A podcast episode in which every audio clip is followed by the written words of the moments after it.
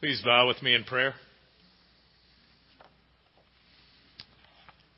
Lord, take my lips and speak through them. Take our minds and think through them. Take our hearts and set them on fire with love for your Son, Jesus Christ, in whose name we pray. Amen. Please be seated.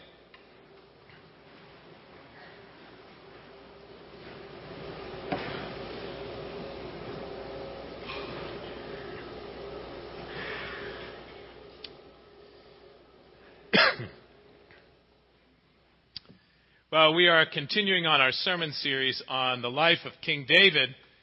And just a couple of uh, points that I want to make. First of all, when I wrote this sermon series, which was back in June, um, I wasn't counting on taking a week off because of Irma.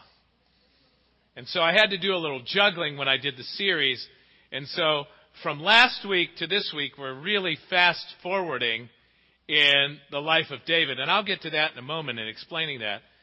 But a point that I'm going to make later on in the sermon, some of you may make a connection with something that's been going on in the last week or two in the news. And I have to tell you, I wrote this series back in June. And I think that the point that I wrote back then is really a timeless point, even though some of you are going to make a connection now.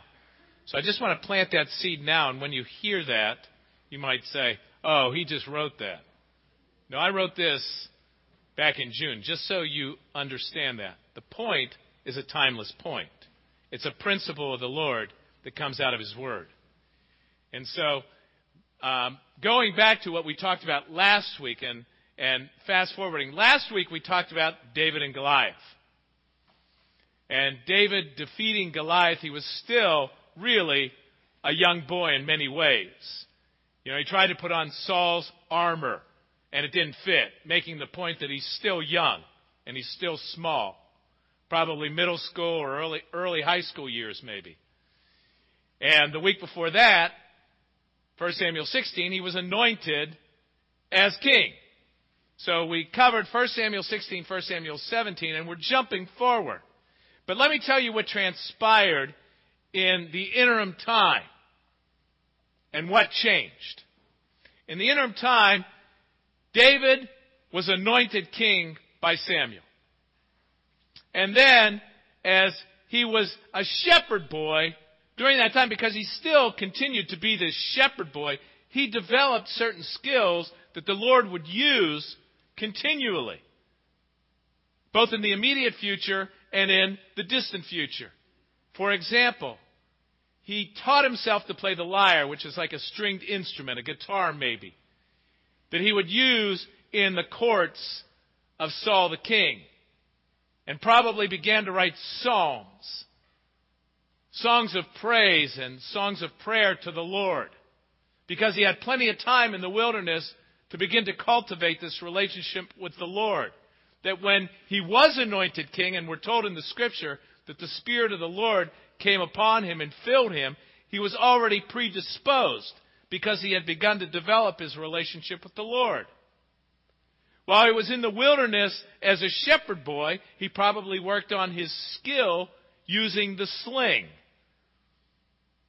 which then he would use to kill the giant Goliath. And so, as he's developing these various skills and his depth in his relationship with the Lord, he kills Goliath. He's brought into the king's court to play the lyre to comfort Saul because we're told in 1 Samuel 16 the Spirit of the Lord departed from Saul. Saul had been disobedient to the Lord. He walked away from following the Lord's way. And so he was tormented. And he sought some way of finding comfort. And someone suggested there's a shepherd boy and he plays this wonderful instrument and he sings praises to the Lord. And that comforted Saul. And so he embraced David. He embraced David as someone who played this instrument. He embraced David because David killed Goliath, the nemesis of Israel. And then as David came into his court, Jonathan, his son, embraced David. And David became Jonathan's best friend. So David became a part of the household. You know, I don't know if you had any friends of your kids that just became a part of the household. You know, but became one of the family in effect. He was beloved of the household. But I'm sure the rumors started. The rumors about David being anointed king. And Saul already had a troubled spirit. So the paranoia started, and he became suspicious of David. That David being in the court, maybe all of his motives weren't pure. And so eventually Saul turned against David. And eventually, even more than that, he tried to kill him. And so David had to flee.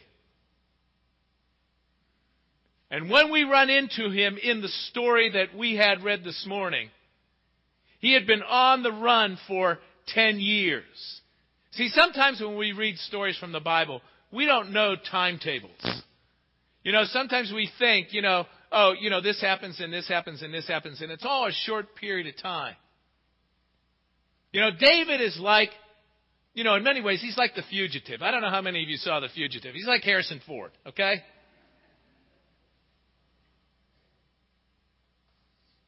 Tommy Lee Jones is after him. Only the problem is, is that it's not in that short of a time period. It's over 10 years that David's been on the run. He's wanted, yes. He's wrongly accused, yes, just like the fugitive. But it's years and years later. On and off during that time, Saul continues to fight the Philistines. And when he's not fighting the Philistines, he's after David. So this is one of those times, and we're told he has 3,000 men. What does David have? Well, during this period of time, while David's on the run, David, being the attractive person that he is, the leader that he is, he attracts other men around him. And David's famous. He killed Goliath. And maybe even the rumor was out that he's going to be the next king because he was anointed king. So there's some guys who were probably also on the run, other fugitives, and they said, hey, this guy might have a future. And he's a leader. Maybe we ought to saddle up next to him. And so he attracts some unsavory characters to go along with him. His gang, so to speak. Okay? So that's what David has. David has his small band with him Saul comes out with 3,000 guys looking for him. That's what's going on here. And David and his group are hiding in a cave. Now, this story is not only a powerful story, if you really catch it, it's kind of a funny story. Because what happens? Saul goes into the cave to relieve himself. This is kind of a vulnerable moment for Saul.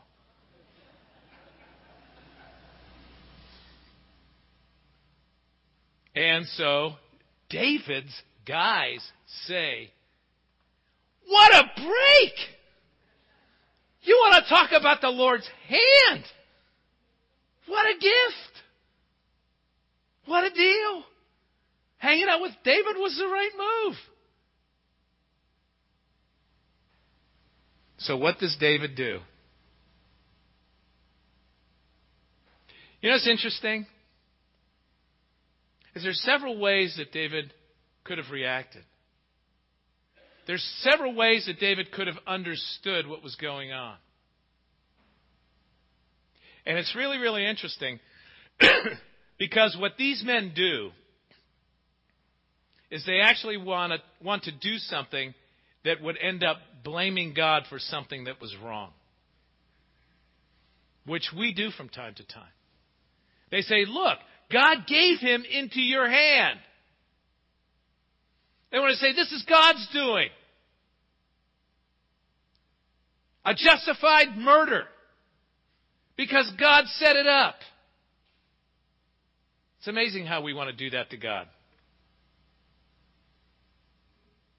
David doesn't fall into that trap. He doesn't fall into the trap of bad counsel. Allegedly godly counsel. David doesn't follow his own feelings. Can you imagine? I mean, what might be going through his mind at this point? I served this guy. I did all that I could to help him in his kingdom. I loved his son. I was a part of his family. I've been on the run for 10 years. He fought his own feelings, and he didn't react to it. David chose to do the right thing. Not the easy thing, but the right thing. And that's what this situation is about. He sought to discern the Lord's will for this situation, even though it seemed for most people a no-brainer. He sought to discern God's will. And the reason is, is that David, at this point in his life, sought to fear God over other people. I want to jump to the gospel reading for a second because that's there for a reason. Did you hear what Jesus said? Jesus said, Fear God, or, translation, fear the one who can kill body and soul, not just the one who can kill the body. Let me tell you how that one works. See, we tend to fear other people more than God. We tend to think about what others are going to think about us, particularly those immediately around us, the ones we want to be popular with, more than we do the Lord. Jesus puts it another way at another time. He says, Seek God's glory, not man's glory. How often do we consider what the people around us are saying or what the people around us might think about us as opposed to what God would say in a particular situation? Are we trying to please them or are we trying to please the Lord? Are we living for their pleasure or are we living for God's pleasure? How do we prioritize our lives? How do we order our lives?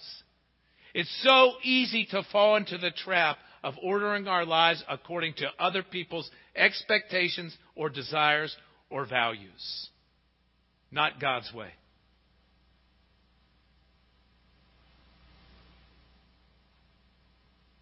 According to the world's way, the world's values. And David's men even throw in, look what God has done. Because that might make it sound even better. God has orchestrated this. God made this happen. And David says, wait a second, I gotta think this one through. Did God really set this up? He might have. But does God want me to kill Saul? I gotta think this through.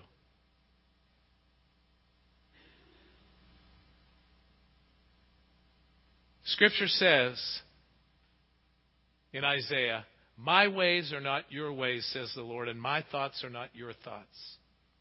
For my ways are higher than your ways, and my thoughts than your thoughts. See, it's so easy to fall into the trap of saying, well, this is what I think God would have me do because it makes sense to me. Or this is what the world says, and that sounds right. So it must be what God would have me do. Instead of saying, what would His Word say? What would bear His fruit in this situation?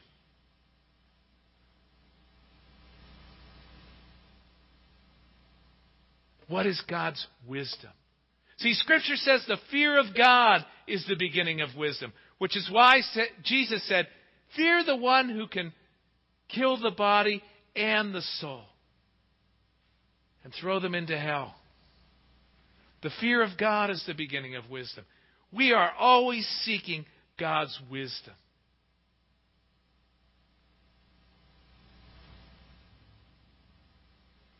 And so David says, in effect, God's wisdom is that this man is in authority. God put him there. This is the Lord's anointed.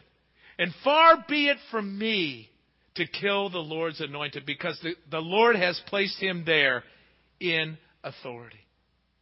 And the reality today is we have an authority problem. And because we have an authority problem, we have a respect problem.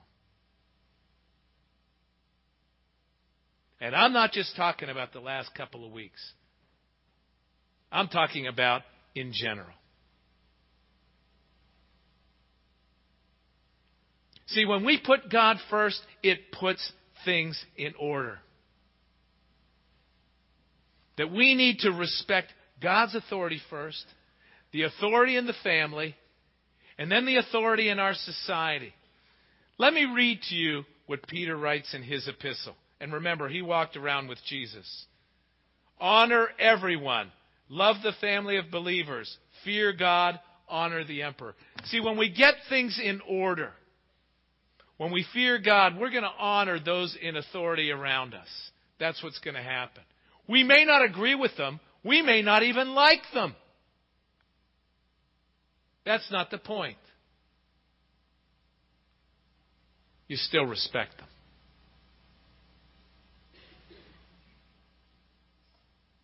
Just like you may not like your parents at times. I remember when I didn't. And my kids might not have liked me at times. I can understand that. Sometimes.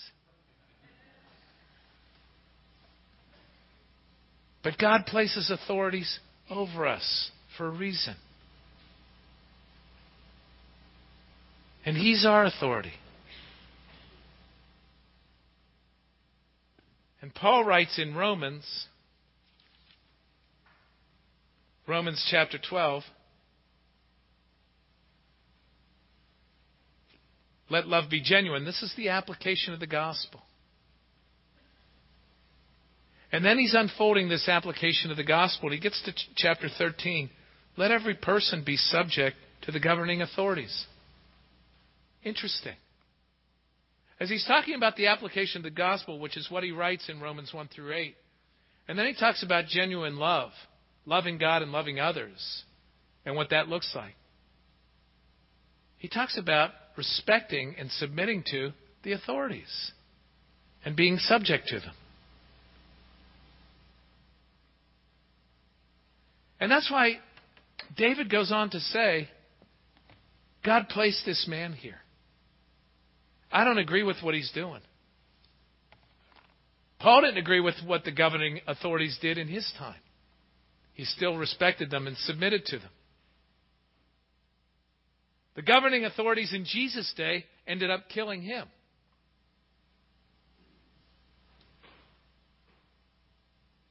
But God has bigger plans. Doesn't always work out the way we want. But you still respect. You can challenge, but you still respect. And that's what David did. Saul was vulnerable. David had an opportunity. But David refused to take advantage of the opportunity. In fact, what he did is he said, I'm not perfect. I'm a dog. I'm a flea. I'm not perfect. Saul's not perfect. I'm not going to be judge, jury, and executioner. See, the problem is when we don't agree with someone, we want to be judge, jury, and executioner. Especially people that are in authority today. Because we have an authority problem.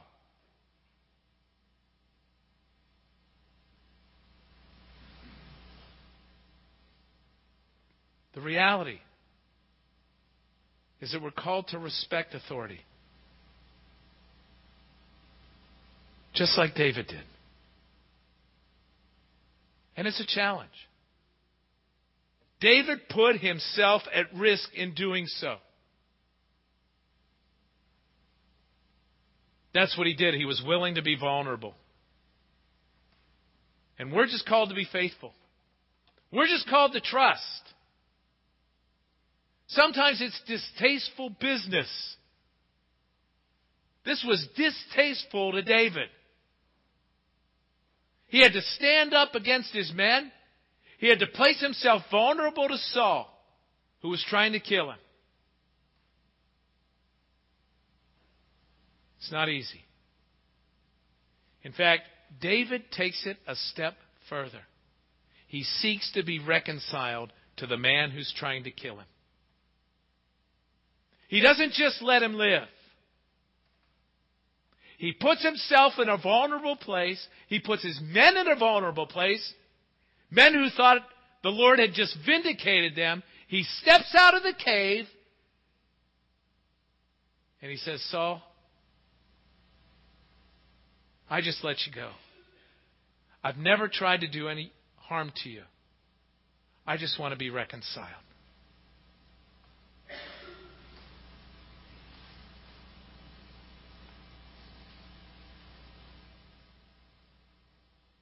Going back to Romans 12. Let love be genuine.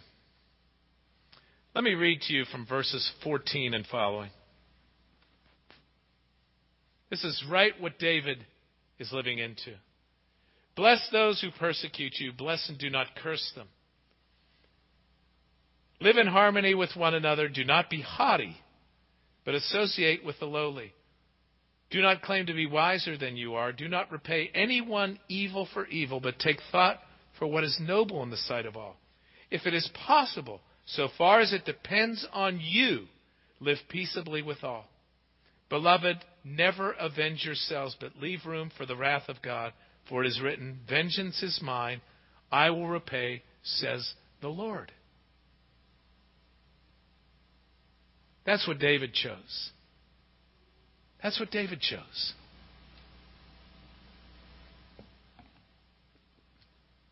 David said, Not my place, God's place.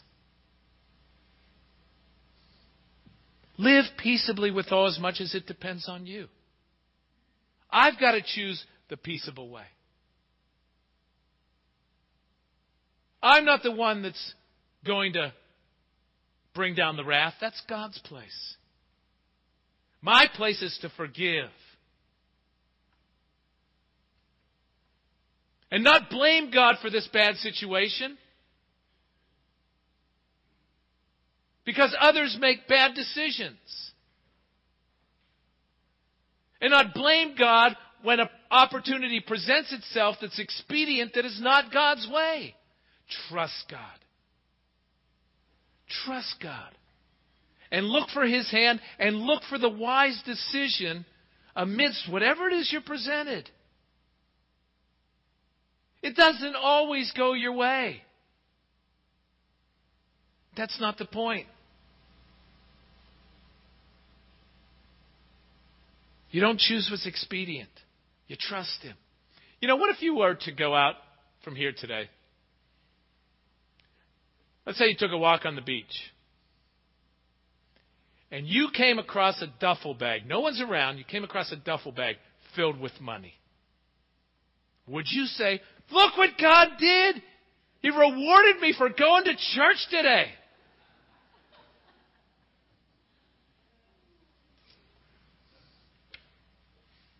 Or would you try to find the person that owned the money? Interesting quandary. About 27, 28 years ago, when I lived in San Antonio, I was an assistant at a church there and struggling as an assistant at a church there financially. Had a young family. I was uh, playing racquetball at a club. It's a decent club. I got a great deal as a clergyman. The San Antonio Spurs basketball team did their pre-camp there, worked out there. And I was in the I was in the locker room after playing racquetball one day, and everybody was gone. And I went into the showers, and there, hanging on the hook, was this huge gold Rolex. I didn't particularly want it, but man, I thought about selling it.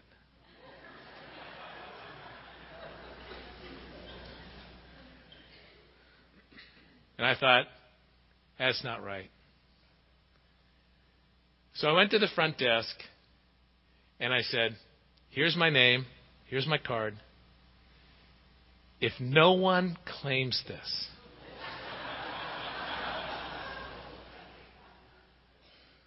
So I came in the following week, stopped at the front desk. I said, Did anyone claim that Rolex? What Rolex? I was so angry. I was so angry.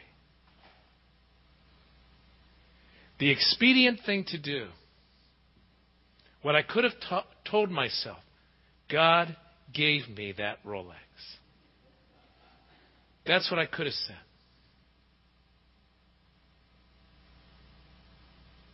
I did the right thing.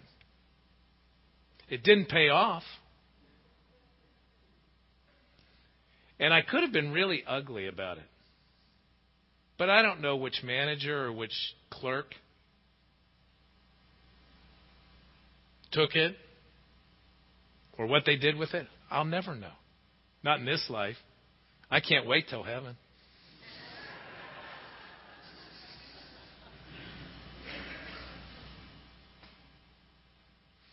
But I didn't finish the passage.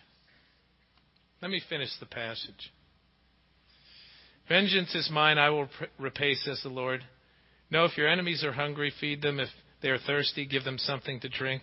For by doing so, this will heap burning coals on their head. I love that passage. Because what I did is I just kept going into the club and being nice to people. And I hope the person that took it saw me and they thought, I feel really bad. And maybe the Holy Spirit convicted them. Maybe it changed them. I don't know. I don't know. But it's not on me, it's on them. See, we forget that.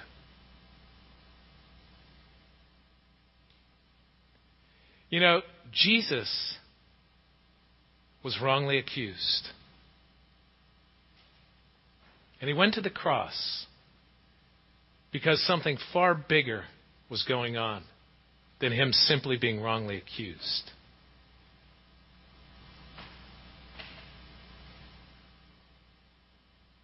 He went there and paid a price for us so that we could have salvation, so that He might be our Savior and Lord, so that we have access to the Holy Spirit, so that we can exercise wisdom, so that we can exercise patience so that we can respect authority when we don't want to.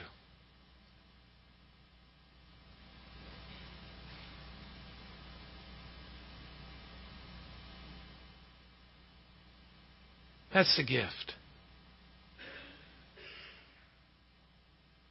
See, the challenge is not to be popular, not to succumb to our feelings, not to listen to ungodly counsel, but to trust Him. Trust Him for our salvation and for what we choose. Let's pray.